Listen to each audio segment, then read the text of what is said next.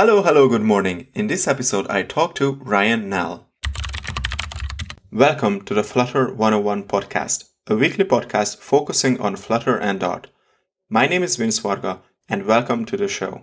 My guest today is Ryan Knell. Ryan is the author of the Alfred framework. Alfred is a performant Express.js like server framework written in Dart. See, as a big believer in Dart's potential outside of Flutter, it was very disheartening for me when I read one backend framework after another being discontinued, deprecated, or sunset. I was very glad when I saw a Reddit post announcing Alfred, a, as the Reddit post claimed, a super easy, modular, Express.js like server package for Dart. Since then, a couple of months have passed and the project has improved tremendously. For this reason, I wanted to talk to Ryan and talk about Flutter, Dart, and Alfred. Before we get started, if you enjoy these podcasts, I would appreciate it if you shared your favorite episodes with your coworkers and software developer friends. I put out a new episode every Friday. Sometimes I have industry experts talking about their area of expertise, and sometimes I do shorter solo episodes where I explain a topic that could be important to every Flutter developer. Please take out your phone from your pocket and subscribe to the podcast in your podcast app. We are on Apple Podcasts, Google Podcasts, Spotify, Amazon Music, and many more. You'll find links to the supported podcast networks on flutter101.dev. That is flutter101.dev. On this website, you can also listen to the podcast from your web browser, and you will also find an RSS feed here. By subscribing to the podcast and sharing episodes with your friends, you help the podcast grow, and I'm very grateful for your help. Thank you. Then, let's start this episode. Let's figure out more about this amazing project, Alfred, with creator Ryan Nall. Welcome, Ryan.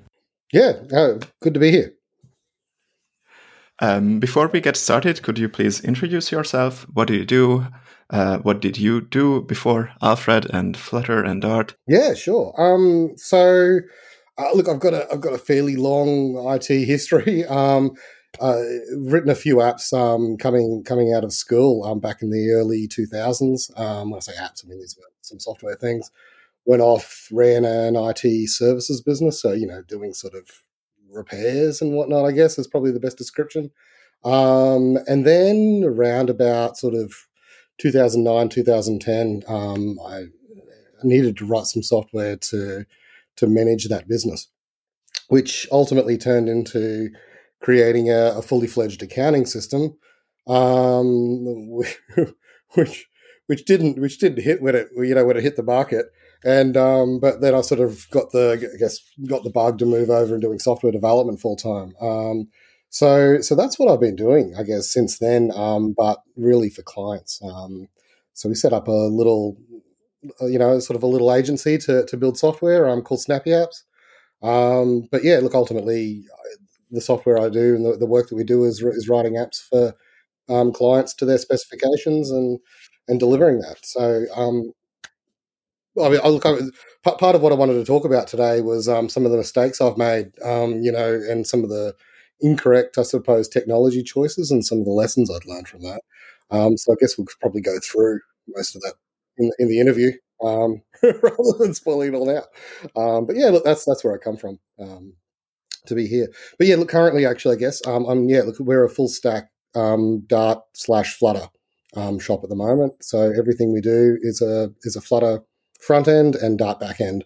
Um, yeah, for, for quite a few projects we've delivered now for the last couple of years. Um, yeah. And and which one came first for your agency? Was it Dart or uh, Flutter, or more or less around the same time? no, look, I, I, must admit it was Flutter to start with. Um, so previously we moved on from React Native, and before that they were PhoneGap and Cordova apps primarily. Um, again, because a lot of the work that we do is for for people who they don't they're not necessarily really technically literate.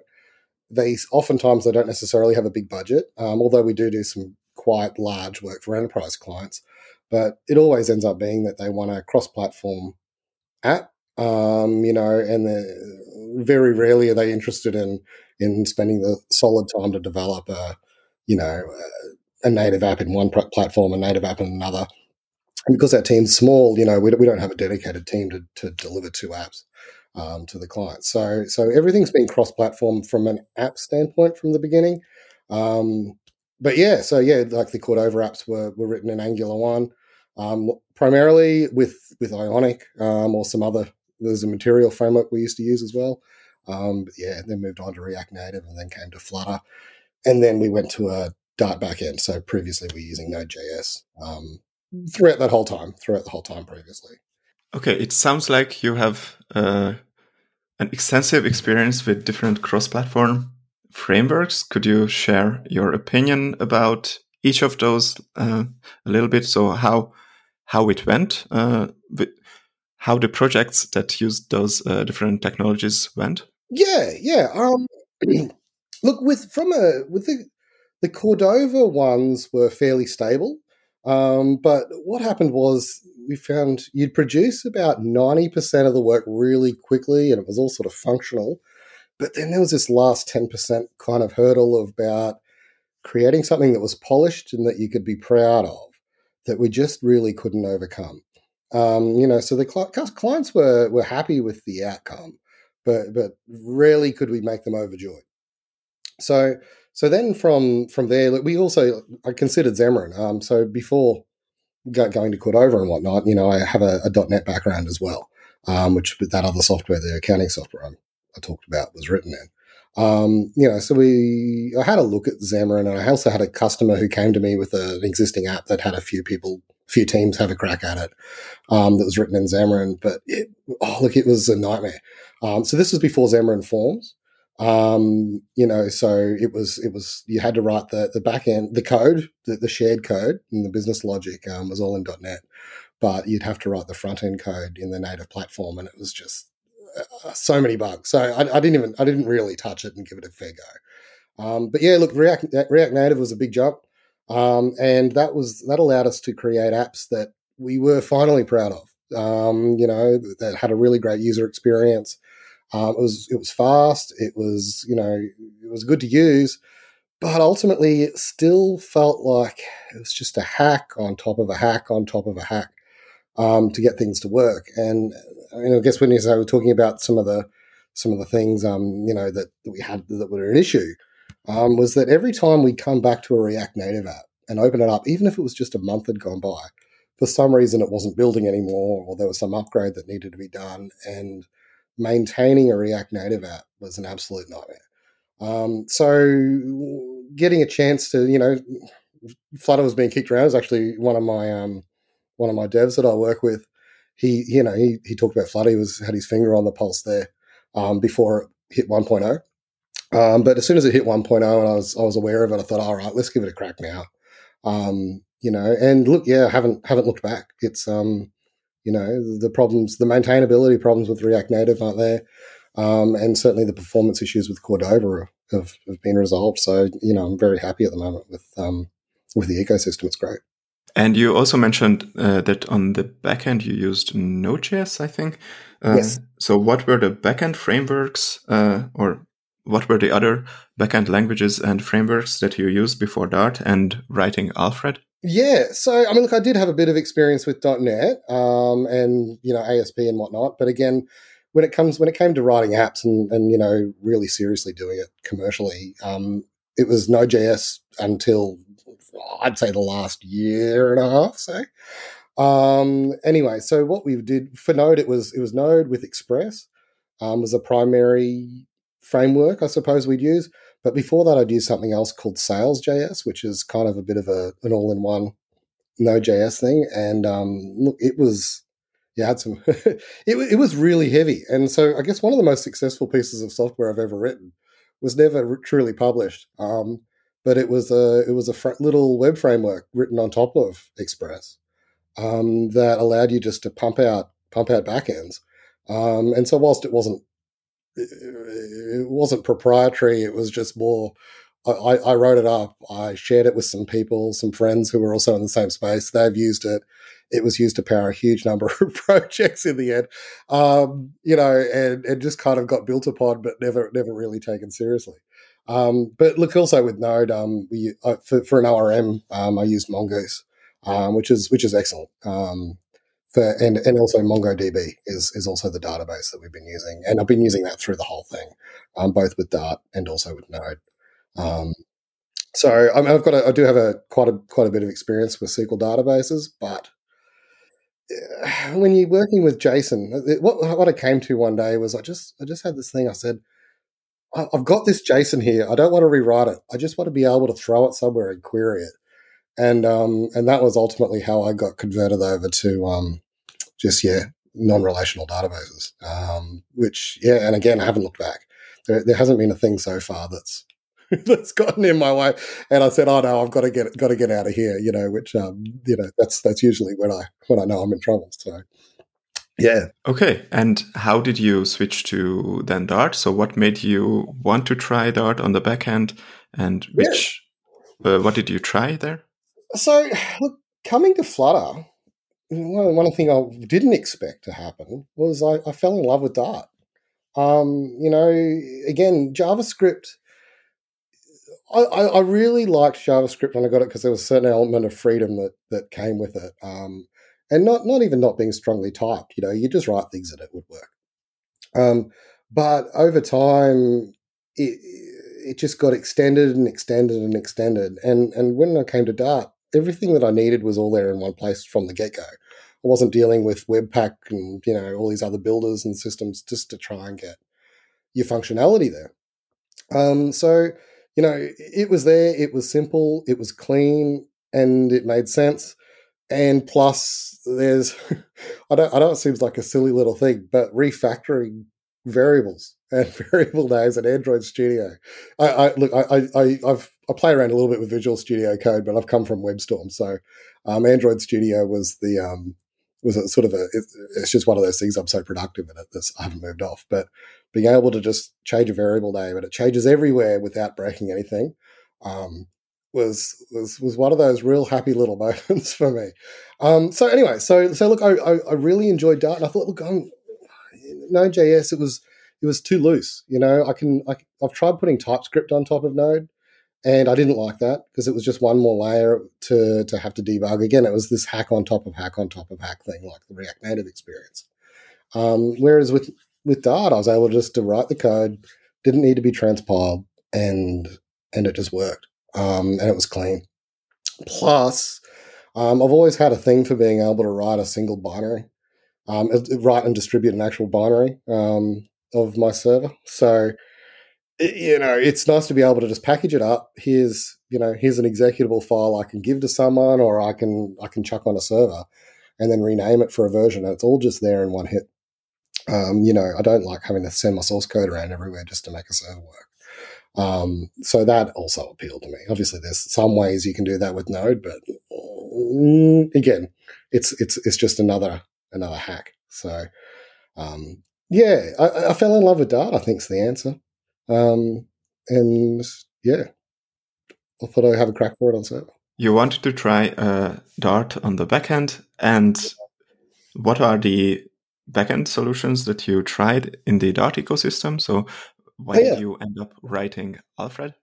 Yeah, so so I didn't I didn't set out thinking, oh look, let's go and write write a server framework at all. Um, you know, I had a look around and and I've had a bit of a rant about I it about this the other day um, when one of the Google guys posted, you know, what, what are your thoughts? Um, so first of all, I came to Aqueduct um, I was I vaguely aware of Angel, but you know, I sort of looked at it and thought, oh, a single developer, which which worried me a little bit. And I saw the scope of the project, and I was like, oh, I don't know. Um, anyway, so I gave Aqueduct a go, and and at first it was it was pretty good. Um, you know, I I enjoyed the experience. I'm like, look, this can actually happen. And but the impression I got was that people you know, Dart, Dart on the back end was really sort of a bit of an afterthought, particularly when I started looking around. Um, I saw Shelf mentioned once, I think, because um, I use Stagehand sometimes to quickly whip up a library. Have you played with Stagehand at all? Uh, so yes, I, I, was using a uh, Stagehand to I don't know start a, a, small package. I think they also have like a bundler or I don't know how they call it, um, but they can also create like the shelf uh, projects yeah. for you. Yeah. Yeah, so so I, I, did have a crack at it there, but when I sort of looked at shelf, I was like, oh, this just seemed so minimal that I like oh, I, I, need it to be able to do a bit more than that. Um, you know, I wasn't even aware of shelf router even at the time then. Um, you know, it's just I just saw it thought, okay, that's that's not going to quite do what I need it to do, and and not be productive. You know, with the work that I do, particularly, you know, as how I've got to pump things out for for clients. It's got to, you know, I get paid to deliver things, not not to not to write lots of code. Um, you know, so I needed something that's going to get me there a bit faster. Um, so anyway, so I had a crack with Aqueduct, and I also had a crack with Postgres, and not. I'm not a huge fan of Postgres, and uh, mostly because I don't like the way that I have to migrate um, files forward and back. I just feel like it's just something that's going to break on me. Plus, again, when I talked about you know with Mongo, it has never done me wrong where I've been able to chuck JSON up. Um, anyway, so I did end up doing as soon as COVID kind of happened, all of my projects got cancelled, and I thought, oh, what can I do to to try and help out? Um, and myself and one of my devs got together and we wrote a, uh, I guess it was sort of a delivery app that would allow you to do some non-contact stuff. We pumped it out in a few weeks and we wrote an aqueduct on the back end for the Postgres database. And boy, oh boy, this just it was it was a bit torturous. There was some some errors that would happen that I just couldn't debug. I couldn't see where things were going in and out, or like something didn't marry up to the model. It was it was a bit impossible. Anyway, so um, in this time, Toby from Angel, um, he had actually contacted me on a on a thread where I was talking about Aqueduct and said, "Look, why didn't you give Angel a go?" And I said, "Oh, you know, express some of my concerns." And he convinced me to give it a crack, and and I loved it. Um, you know, once I once I played with Angel, it was great. It was very similar to Express, which obviously was nice and familiar to me. But I just didn't have any of the main, any of the, the big issues that I was having trying to just get the most simple things to work with Aqueduct. The debugging and the errors that were getting thrown made sense. Um, performance wise, it was great, and yeah. Um, whilst I didn't actually use a lot of the extra features in Angel because it was a an enormous project. Um, you know, I just used a lot of the basic routing and stuff and um, kind of wrote my own, you know, my own wrappers around the Mongo drivers and kind of rolled my own little ORM. Um, and it was great. I had a great experience. So I've happily was chugging along, putting that into a, quite a few projects. Um, and then, yeah, unfortunately, look, Toby decided to discontinue it. I thought, oh, well, I'll, I'll continue with that or even jump over to Aqueduct and maybe have another go. I was a bit, a bit sad about it, all to be honest. And then when Aqueduct decided to throw in the towel, I thought, well, now's the time. so, um, yeah. So look, Alfred was it was written. In fact, I think about two days. I think I wrote the whole of Alfred. Um, you know, and but but that being said, it wasn't a huge amount of code. I think the first release was only a couple hundred lines of code. Um, you know, so it, it, I was surprised how much was already built into Dart that I didn't need to um I didn't actually need to write a huge amount. It was mostly just around some some routing stuff to get that to happen, and um, you know, just some I guess some quality of life kind of things like, oh, look, you can return this and it'll it'll handle it properly for you, as opposed to just leaving you there in the wild west. So, you know, I, I, once I had a bit of a play with it, I thought it was actually pretty cool and threw it up, and I guess the rest is history. Um, yeah, yeah, I actually saw your package. I think back in March, April, and I I checked the code and it was like basically just a route matcher and a web server. and then I went back to, I don't know, a month later to Alfred because I remember the name. And I also, when I interviewed Jermaine Oppong uh, from UK to talk about basically Dart outside of Flutter, I just saw all these deprecation, what like, okay, um, Aqueduct is sunsetting uh, uh, its project. And I also saw that Angel is kind of I don't know, discontinued. And uh, then I went back to Alfred. Then I saw like I, I wasn't even sure if that's the same package because uh, I think it, it, grew so um, much, and I had to go back to like the Git history, and I, I had to check the like the earlier commits that okay is the, is this the same project? And then I, I saw that okay this this is this has grown quite a lot, right? Um, yeah, look, I, um, we've managed to keep though the um, the the API pretty pretty stable um, from the get go. There was there was a few things, and I think version zero point one was a was a fairly big milestone release where there was just lots of like, oh, okay, let, we could we can improve this. Um, I had a, a, a, really good maintainer jump on board early. Um, Felix Fudemeyer, I want to say his last name. Um, Felix, Felix, you know, went over the code and spent a lot of time, um, you know, sort of just pulling it apart and improving it. But but still managed to we've managed to keep it, I think, fairly accessible um, as far as a code base goes. You know, so if you can, uh, one of the big things I wanted to make sure was that we didn't write some some code that just got out of control, and you know, you know, you know, when you get these these big projects that you just can't really break in to work out what's going on. You know, if you start digging through the source code, um, you know, so I wanted it to be readable. Um, you know, and also not yeah, just not too, not too big. So it is it is walking a bit of a fine line um, between what Angel and Aqueduct did, where they had ORMs and everything. You know, it was it was every single thing you can imagine was was in there. I think you know Angel had something like oh look, I'm throwing say 15 packages. I want to say that was special Angel packages that went into building on top of the original project. Um, you know, so so there, there will never be an, an ORM in there. I, I don't think that a server needs an ORM. Um, you know, it needs to be compatible with an ORM, um, or you know, some sort of every you know, it needs to be compatible with various databases, but it doesn't need to have an opinion about how those work. Um, you know, so so there is very much using Express as sort of a model for for what should be in and what should be out um, in the package, which is which has been a has been an interesting ride actually. And now you mentioned databases. So how if I have a Dart server, yep. how should I how can I connect to different databases? Uh, um, look, database support's pretty good. Um, you know, I would suggest that the ones the ones that I've used, um, you know, so the Mongo, the, the Mongo package that's that's on on Pub, um, it works pretty well. They've they've managed to keep that maintained. I do sometimes feel like it's not taken, definitely not taken as seriously as say the Node.js packages are.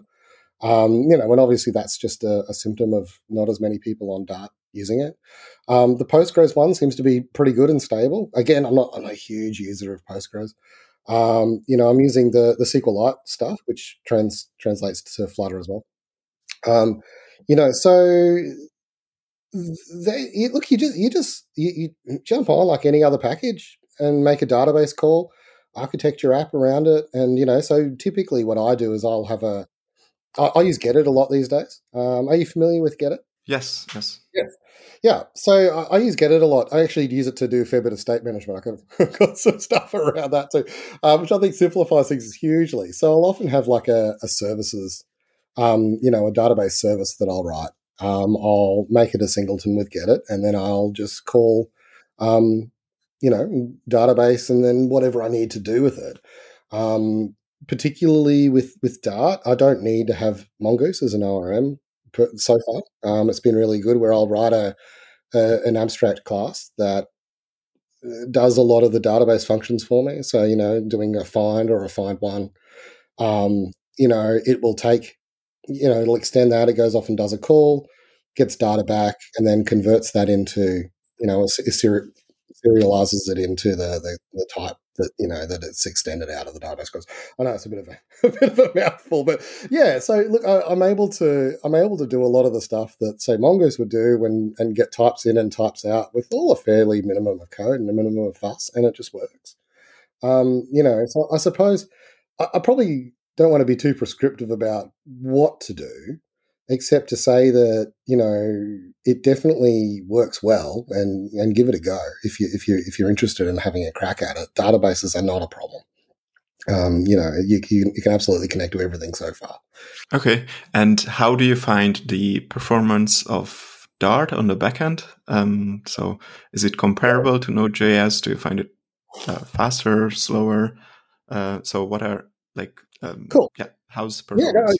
Yeah, no, like, um, okay, so uh, one of the projects I'm doing is a bit of an interesting one. I've got a, it's an integration. Um, so typically, you know, I do I do front end apps and whatnot, but um, I got I was approached to do a, a, short contract, which has turned into a sort of a fairly ongoing gig at the moment, um, to do a hefty integration between Shopify to um, Oracle has a yeah, ERP system called NetSuite. Um, and then there's like a warehouse system. So it's this is a, a fairly big retail fashion retail company um, over here in Australia. They do a huge amount of volume, and it's a surprisingly complicated, surprisingly complicated job. Um, but so the back end, what I what I proposed, because um, I'd worked with the other gentleman before, he was he was good with Node.js, and one of the people who used my previous software um, that I said was that was pretty successful. I convinced him to go, let's let's do this backend in Dart. Um, and this is a hugely mission critical system which has like a phenomenal amount of volume that's got to go through it. And so far, it's rolled with the punches really well. It's Dart's never been the problem. Um, there was a point where Mongo was actually what was slowing it down, um, and that was where I needed to optimize the database a bit more, which I'd never really, really had to dig into. Um, you know, previously it's, it's kind of like it's just worked, but you know, in this case, there was just so the, the volume of queries and things were going through were just so big that it would, you know, maxed out the server.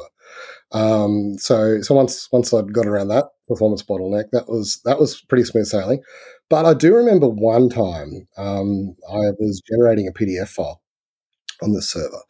Um, actually, sorry, it was a CSV, and it was it was yeah, it started crashing because again the amount of volume that you're doing. If you if you take a slight misstep, it'll you know it's it's it's me coding, not Dart. That's a problem. Anyway, and I was able to fire up. One thing I loved is I was able to fire up the Dart Observatory and um, track it down pretty easily, exactly where where in my code. You know, um, the problem was, which turned out to be to do with strings and string concatenation and buffers. And anyway, if if you've ever hit that with Dart, you'll you'll, probably know. Um, but look, the great thing was was once I rectified it, it was we've that was the only time Dart's ever been the performance bottleneck ever. Um, you know, it's it's been great, and obviously, you know, you get extra things like you can. Um, oh, sorry, I've forgotten. Um, oh, let's continue on. Anyway, sorry, sorry, I lost my train of thought there. But um, yeah, sure. Um, you know, perform, performance has never been a problem so far, really, and it's it's been resolvable the couple of times that you know it's had a hiccup. Could you explain how to how do you deploy uh, the Dart backend servers uh, currently? So, what are the options, and which one do you like to use? Yeah. Okay. Um. Right. Well, so so for most of the servers, I I, I have everything running mostly on a VPS um, for, for the customer in, in, most of the scenarios. I do have a few that are on Heroku as well, however it's pronounced. Um, we've had arguments about that, um, but so, so so those those are the primary ways to do it. Um, however, the other day with Google um, with Cloud Run, I had a crack at that, and that was surprisingly easy to do um, and fast as well. So so you've kind of got three three ways to do it. Um, I've got a little tutorial on on Alfred because I wrote it up about how to use Cloud Run with it. Um, I'd say I'd suggest look go and follow that along. Most of the most of the effort is in just setting up your billing details, um, but once you've got that, it's, it's pretty straightforward. Um, the other gentleman who was speaking about Alfred on your podcast, he's actually got a good tutorial on writing up um, how to get Dart files onto Heroku that he wrote up a little while ago using a build pack. Um, th- those two, I think that's probably the best way to go. But I will describe though how to do it on a VPS and what I currently do. So it, it sounds a little bit funny, but it, but it works quite well. So I've got a Docker file, um, and within that Docker file, I use it to fire up a very lightweight little Linux, um, you know, repo. pulls pulls in the the the Dart project, builds out a Linux executable file. Um, then shuts it down, and then I, then upload that file to the to the server, um, and I'll either rename the old one if I want to keep a version or not. Um, and then I actually use PM2 of all things um, to to make sure it keeps running, and I put it behind an Nginx um, reverse proxy as well to handle you know any HTTPS stuff, um, and or you know any load balancing if need be. Um, so again, I know that's a bit of a mouthful, um, but look, ultimately, oh, yeah, I build out a, a, binary file and run it on the server. That's that's what it comes down to with some, you know, some checkpoints. Okay. And um, and on yeah. the server, you don't need to have Dart installed because it's just a bi- binary. right? Or yeah, look, to install Dart? There, there, wouldn't be a problem running it, um, you know, that way. But like, you get some you get some benefits by having it compiled ahead of time. So you could even just do an AOT file, um, and that doesn't need to be a binary which you could upload and you know run the Dart SDK there. Um, but uh, look, I, I, just yeah, I just find the binary files nice and clean and, and, straightforward way of getting the data, you know, the data on the server. And like I said, I've, I've, always been a bit funny about putting the source code all the way up onto the server anyway. Um, you know, it's not that it can't be pulled down. It's not even for a security thing. It's just more. It seems seems excessive to to have yeah. all the source code on there. And you know, when when ultimately all I want to do is have the lightest server I can have. Um, you know, and and yeah, it's a couple of megs and off you go. That's that's the server file. So, yeah. Okay, and I th- I think I saw that you can also run Alfred uh, like in multi-threaded mode. Could you tell us a little bit more about that? Yeah. Um, so look, it's it's probably not the most tested thing because I tend to run my, most of my VPSs on a single CPU thread, as you'd probably do in cloud as well as too. Um, that was more of a. It was a. It was to make sure that we could. That's basically what it came down to. So you with Dart, and I guess with one of the you know things you were saying about the the performance, you know, Dart has isolates um, you know, which allow us to fire up different threads on different CPUs. Um, and so there is a little example, a little example there. The funny thing though with the isolates is that you can't. You, you've either got to be really laser sharp about you know what what the work is being done, or you end up firing up effectively copies of the server. Um, so the example I've given you is is the copies of the server. Um, you know, which which allows you to, you know, you, you, can have some stuff stored in state, even though it's generally bad practice to store anything in state on the server. You know, should really something should come in, it should be processed, it should go out, it shouldn't leave a mark anywhere. Um, which is, but that doesn't work with you know WebSockets because you need to be able to maintain a connection. Um, but uh, but nonetheless, there, there are some practical things that you have around, you know, database connections and things that can be shared. Um, you know, so anyway, um, but yeah, the most practical way to do it that I can tell, and I'm still open to suggestions with this, is yeah, is to effectively fire up the isolates at the beginning. But look, yeah, you, you one of the cool things with Dart.io, which is what Alfred's built fairly thinly on top of, um, is you just say, hey, look, I want to be able to share this connection, and Dart.io will handle some of the connection pooling and flick it off to different, um, yeah, different connections for you to to be able to handle different isolates. So it's it's really lightweight and straightforward to do. Um, but look, I'm by no means a, an isolate expert. It's it's something where I was a bit like, oh, I've got to make sure I can. But um, but in practice, I'd probably look. I'd love some community feedback. Um, you know, from from someone who works steadily in that space. And does Alfred also support WebSockets? Because you mentioned WebSockets, so yeah, um, yeah, yeah. Look, it does. Um, yeah, there's a there's a great little WebSockets example there to do it. You can subscribe to them just like with Express. Um, you know, yeah, and you get a you can get a little channel, handle them. You know, send out messages. It's it's it's fairly simple. I mean, and that, that's I guess this is sort of the the key. You know, the, the the key takeaway that I got from all of this was that the bulk of this stuff, Alfred, Alfred's not really so much a server framework as it is just a, an organization of the, the most common things you need to do. Um, and, you know, just, I guess, almost a Kickstarter to getting, you know, getting a, a web server working and off the ground. You know, it just takes a bit of that really low level guesswork out of it um, and abstracts away a, a few of the, the funky bits. Um, but but all in all, it's it's not the, the actual web server is Dart.io and and the, the server that's run that's just comes core with Dart. Um, Alfred itself is is just yeah some helper stuff that you know any anyone if they really wanted to sit down and, and dig into it and write their own server in Dart, it's it's it's very easy. Um, you know, so it's it, it, could almost be just a you know a little bit of a, a teaching tool about this is a way you could write a server. Um, and I, I want to keep it that way too, because you know the, the, previous projects, you know, Aqueduct and Angel, that when they when they decided to shut shop because they had taken on so much extra work, um, you know, potentially left a lot of people in a in a pretty hard position, myself included. Um, you know, so uh, it's it's it's key to be able to if there's something that needs to be swapped out, and I'm not there to swap it out. You know, someone should be able to pick up the code and swap it out within a day. Um, you know, that's that's I guess one of the the core principles I've tried to take going into this.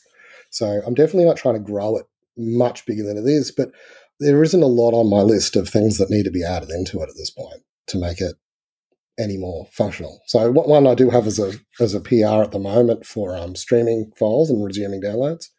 Um, so it currently handles uploads and downloads like uploads really well. Actually, really, it's, it's a new new feature coming down the line. Um, to just you basically just pass it your, your directory and make it a, a post endpoint, and you can just upload files straight to that directory. It's actually up there at the moment. Um, I'm just finalizing the API for it. Um, but the the streaming side of things, you know, so you can resume a download. Of course, you should be able to resume a download. Um, you know, but anyway, so there's a PR up there at the moment. I think it's a little bit too complex, so I've just got to dig into it and have the time to do it. But you know, other than that, there isn't a huge amount of stuff that's remaining on the roadmap for me anyway. Um, you know, which I think is a good, which is a good thing. It's you know, it, it does everything I need to do, and currently for the work that I've got in production, it's it's working really well. I want to go back a little bit to the WebSockets because you mentioned okay. that, and I also see the example that it it is like the API is very straightforward. You just open a WebSocket connection and you add a couple of kind of listeners or callbacks when yep. the connection is opened or closed or a message is received. Mm, and how so the like the surface for users of Alfred, like the developers that use Alfred is very simple. Uh, was it also very easy to implement in the like the back like in the I don't know in the back size of in the backend? So was it easy to add uh, WebSocket support to Alfred? Felix was um, the one who, who did the, the PR. I wasn't actually going to do it at first. I thought, oh, that might be a bit too tricky. But like, so so there's I think it's one commit that that's that's in there that adds WebSocket support. Um, and yeah, I was I was impressed with just how how straightforward it was. Um, you know, to add it, and so you can you can jump on there and dig through the code, um, and just have a have a look at the the implementation. But the implementation, you know, it, it might be 30, 40 lines of code.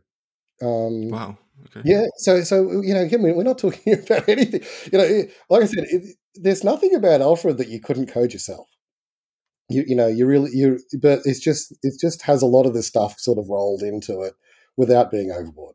Um, yeah, no, I was I was surprised how how straightforward that one was as well to to implement. So, um, yeah. okay. I, there, there might be some things about session management, whatnot, that you might want to do with WebSockets if you really wanted to take it full on. You know, if you had isolates and things, and you know, you wanted to share messaging across those isolates and whatnot. But look, ultimately, those are the sorts of things that you've got to you've got to handle as a dev anyway.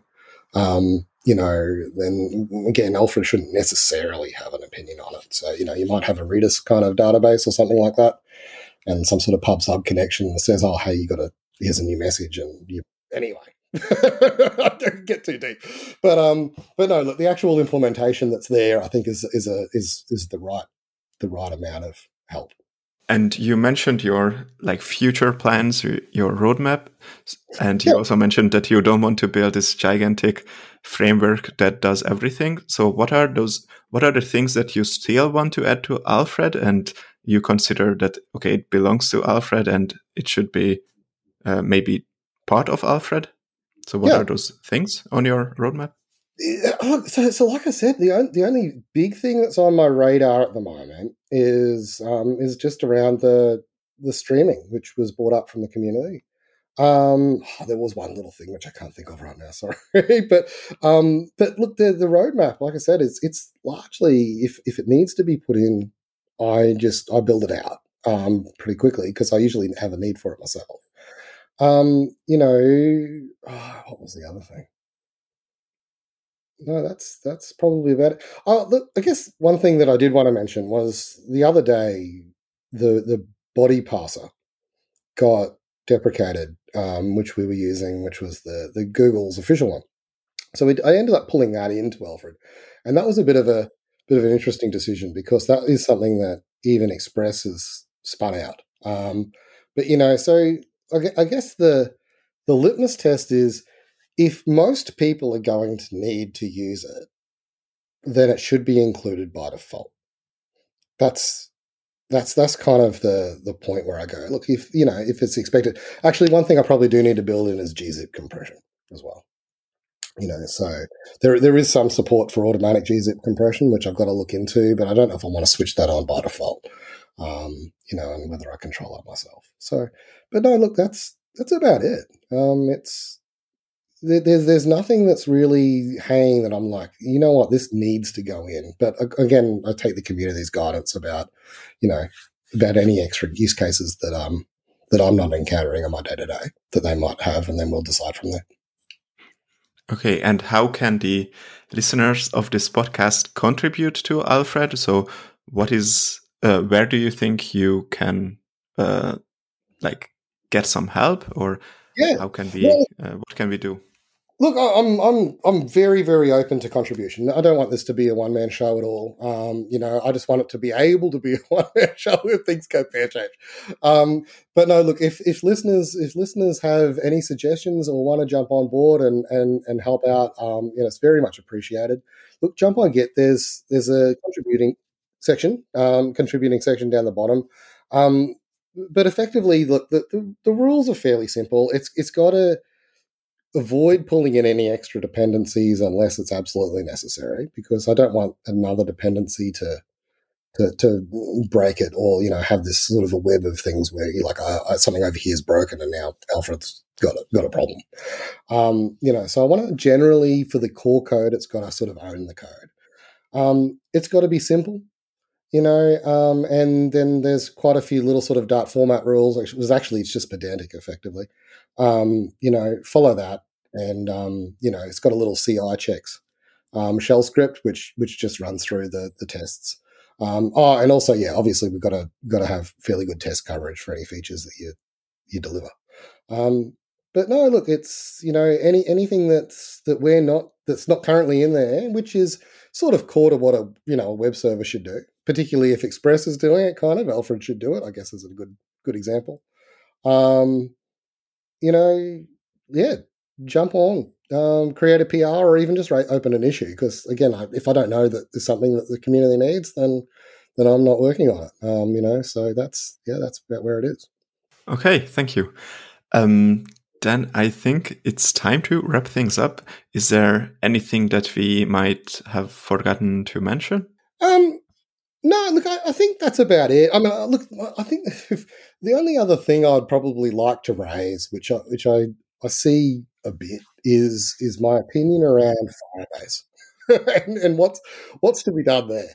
Um, you know, look, uh, if if you want to use Firebase, that's great, but I, have I guess I just wanted to say that I, I've always avoided it because there, there's been some times in the past where building your project around Firebase is a little bit of a risk just because it can be switched off. Um, so whether you're using Alfred or something else, it's, it's, neither here nor there. But it's always just being a bit of a worry, I suppose. Um, you know, building a, a project which has got to survive around something which is kind of at the whims of somebody else. So you know, an, an example was Parse, um, which I've, which has now got a you know an open source version of its server that's available. Um, but I had a lot of customers that were actually not, and they weren't even, luckily they weren't mine because I wasn't using Parse. Um, but, you know, there, when it went to get switched off, I had a, a, number of people call me up saying, my project's been built against this and now it needs to be rewritten. Um, you know, so I think that is something that's worth considering. Just because Firebase is there and it's easy to use for your Flutter backend, if you start doing something serious, just consider what you're going to do in the event that it gets switched off and whether that's going to be an issue, you know, for you. Um, you know, and I did see that there is another project as well that's that's looking to make an open source version of, of Firebase. Um, and you know, I'd probably be tracking that too if you if you definitely want to go that way and make sure that you know it could pick up where where something that you know leaves off because that's yeah, that's that, that's just one of those things that, that I've always been a bit worried about. So, but I think that's about okay. it. Um, what, what, what, what's your opinions there? if you use Firebase, with, you know, have you or have you been stung with anything like that?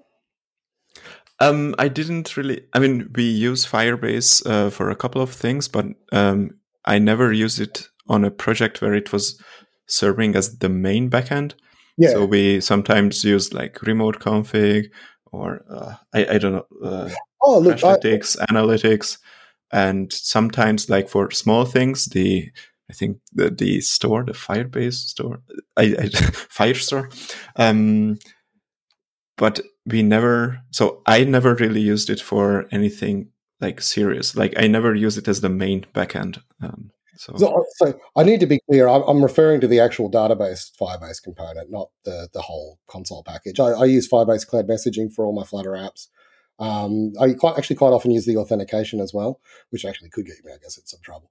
Um, you know, but but it was no look. It was more around the more around you know heavily building your your business logic that's tied into the to the Firebase database scenario.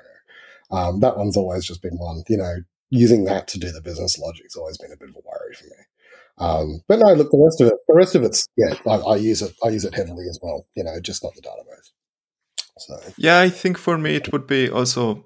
I mean, I, am not sure. So I I used to work on the backend as well, and for me it it's just more straightforward straightforward to just handle the backend and uh, storage myself. Mm. Um, so but at the same time, it, it like they do offer a couple of nice things that make things I think faster to develop. Yeah. Um. So I think, yeah, I'm not sure where Oh, where and, and I would go. Yeah. It, has got its place, all right. I mean, there's certainly for for storing certain kinds of data. I mean, I guess the the main the main reason for saying it is I, I see a lot of fairly new devs, particularly on Reddit, seem to seem to come to this and go, well, how am I going to build out anything to to have some server functionality? Um, you know, and, and I guess the answer, the default answer seems to be, well, I'll just use Firebase as opposed to exploring, you know, just creating your own server, which isn't that hard, but you know, it just, I think, I think they're trying to do some backflips there, which they could be getting themselves into, into a bit of a corner potentially. Right. So, I mean, that, that was, yeah, this can be, yeah. Um, you know, it's it's just yeah, give it a go. Give the Dart on the server a go. Be it Alfred or or Shelf. And you know, look, Google has um, made some inroads as well. I think it's the other things worth mentioning. Google's made some some big. Oh, what's the word?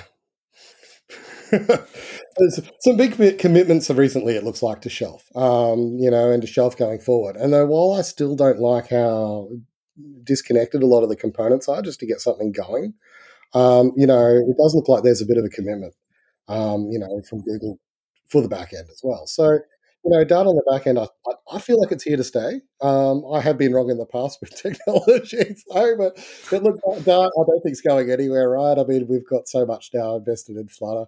Uh, I don't know where Fuchsia's going to go, uh, but you know, from from Google's standpoint, Dart's kind of it's it's cemented itself quite a bit, at least with Flutter. So, you know, if, if Flutter's as long as as long as Flutter's around, Dart's around. So hopefully we should be, um, you know, it should be should be fairly good. Yeah. Uh, now now that you mentioned, uh, I think I wanted to ask your opinion about. Uh, so basically, when you go to Dart.dev, Dart is described as a client optimized language for fast apps apps on any platform. So, hmm, um, why do you think they don't want to like? why do you think they don't even mention that? Okay, it it could run may, maybe as a command line tool, or it could run on the server without any problems. So, um, is it only because they don't want to, I don't know, confuse people with client, so that it can run anywhere, um, or so? Would it make like Dart on the backend more difficult to, I don't know, to be like, would it make positioning Dart as a language that is able to run on the backend more, you know, confusing or difficult? Do you think? Um, it's hard to say without being in Google shoes. You know, Dart's had a. I was aware of Dart back in 2014. I think you know I sort of had a bit of a go at it. I was like, ah, oh, just seems like, particularly just you know transpiling to JavaScript just seemed like a lot more effort than it was worth. And obviously, it's kind of languished, I think, in that time, you know, had to find a home. Um, you know, and now that with Flutter taking off like it has, Um, you know, obviously you go, you kind of like, oh, well, that's what that's what Dart's good for. It's good for good for this. Um, you know, but jump, look, jumping on Dart.dev and having a quick scroll down, you know, they've got these sort of one, two, the third box down. It actually mentions compiling tiny little binary files. Um, says fast on all platforms, and you know, anyway. So I, I think I think they're going to come around. Um, you know, and you know, of recent times, I have seen, you know, been been contacted by some guys at Google, and you know, they seem like they're they're, they're, they're definitely interested in seeing on where Dart can go on the back end. I think at the moment, I think it was a bit of a surprise to them that people were considering it. To be fair, um, you know, but which which was also, I guess, the impression I got when I started looking at you know server side Dart as well. But you know, the Shelf project's been around, I think, since largely 2014 as well. Um, from from what I can tell, you know, looking through some of the code. Um, you know, so like it, it hasn't been a total afterthought, but just whether or not it's got maybe management leadership in that in that direction at the moment, um, you know that that can make a big difference in these sorts of you know these sorts of things. The me- the messaging is you know and and what the guys actually think it's cool to use for for the devs. Uh, they're sometimes two different things. Um, but but no, look, it's it, it's it, it's been a really good experience in every way so far. You know, if if when Aqueduct and Angel shut shut shop, if it hadn't have been a really good experience, I would have looked around. But um, you know, instead I was like, no, this is this is the way forward. And then, you know, was, I think it's a bit of a bit of bad timing on both their fronts because you know, with Flutter taking off, I, I was like, well, you know, they, they both committed so much to to Dart for years before you know there was any real hope inside. I think, and you know, just just just as it's just as it's starting to hit its stride, um, they they decided that they'd had enough. But you know, look, each to their own, and, and I can understand their decisions. You know, for, for what they want to do. Um, no, look, I think now now's the time. You know, and particularly comparing to Node.js, I can't see why it wouldn't be a Node.js killer. I really can't. It's there's it's got a lot of benefits on top of it, but it's also not much harder to learn and in, many ways easier than Node. But we've just got to get a few extra packages. Um, and I suppose this probably is something worth mentioning quickly, if we've still got some time um, you know, sort of, I guess it's not, there's the databases part of the ecosystem, but there's also packages. Um, you know, and there, there is probably, this is probably the hardest part um, of the of the framework at the moment. So, for example, for the Firebase SDK to do push notifications, I had to dig in and look at some curl requests and code them up myself. Um, you know, recently, and and also doing a Stripe integration, I had a similar sort of thing where I had to, you know, you just you just look at whatever the curl requests are and sometimes chuck them into Postman if if you if curl's a bit daunting because you know even I look at it sometimes and go oh I don't know what that really means.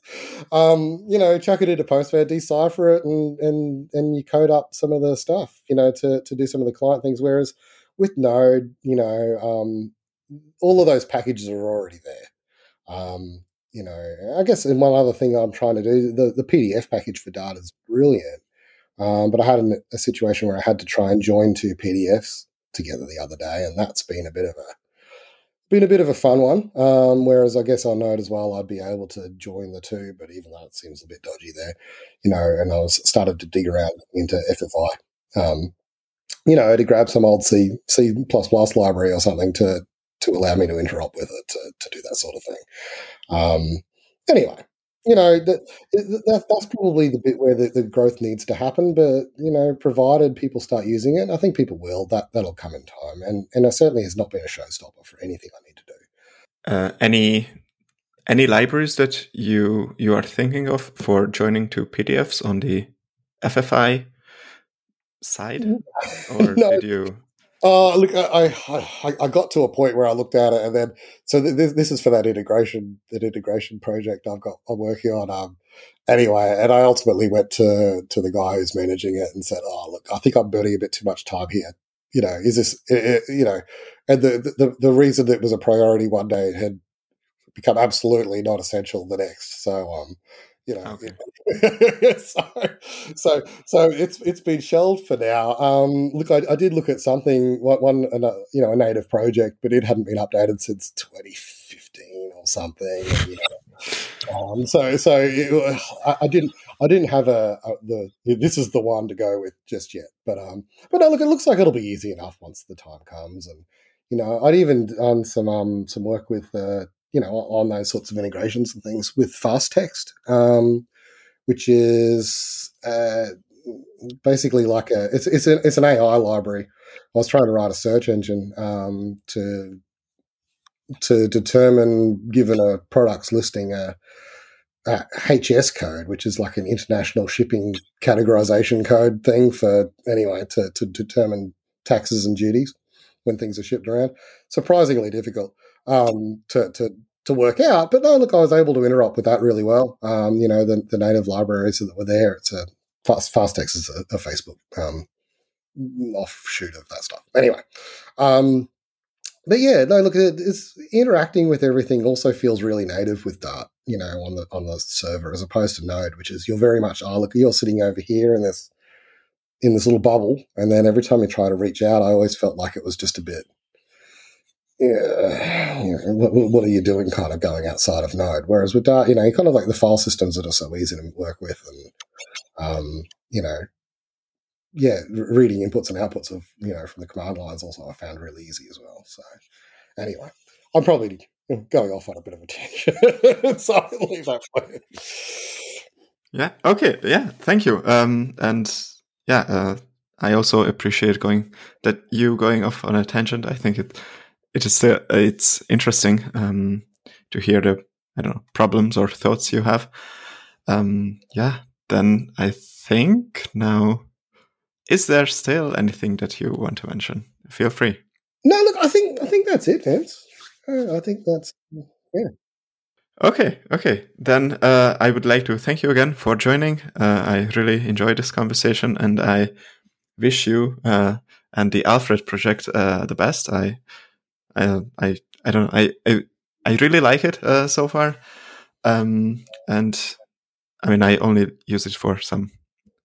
I don't know, just played around. Uh, I didn't use it for anything uh, production ready, uh, but so far I really liked it.